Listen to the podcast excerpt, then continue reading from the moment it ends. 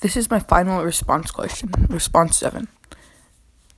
In chapter 14, we learn how T Ray confronted Lily at August's house, which is the same house that Deborah, Lily's mother, ran away to so many years ago. Um, T Ray starts beating Lily, and when Lily calls him daddy, he realizes that she's not actually Deborah, like he's been imagining her, but she's actually his daughter. And he softens up Lily and he stops beating her and he comes to his senses. I feel joyful that we could finally see the soft side of T Ray. Um, I feel bad for T Ray because the ones he loved most ran away from him.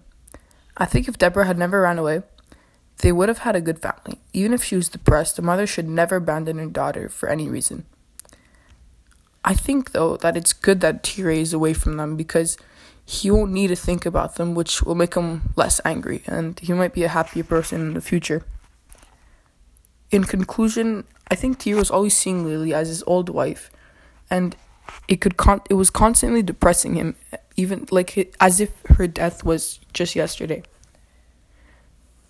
now that now that he's come to his senses, I think he could be a happier person because he's seeing his his daughter for who she really is for the first time. Thank you.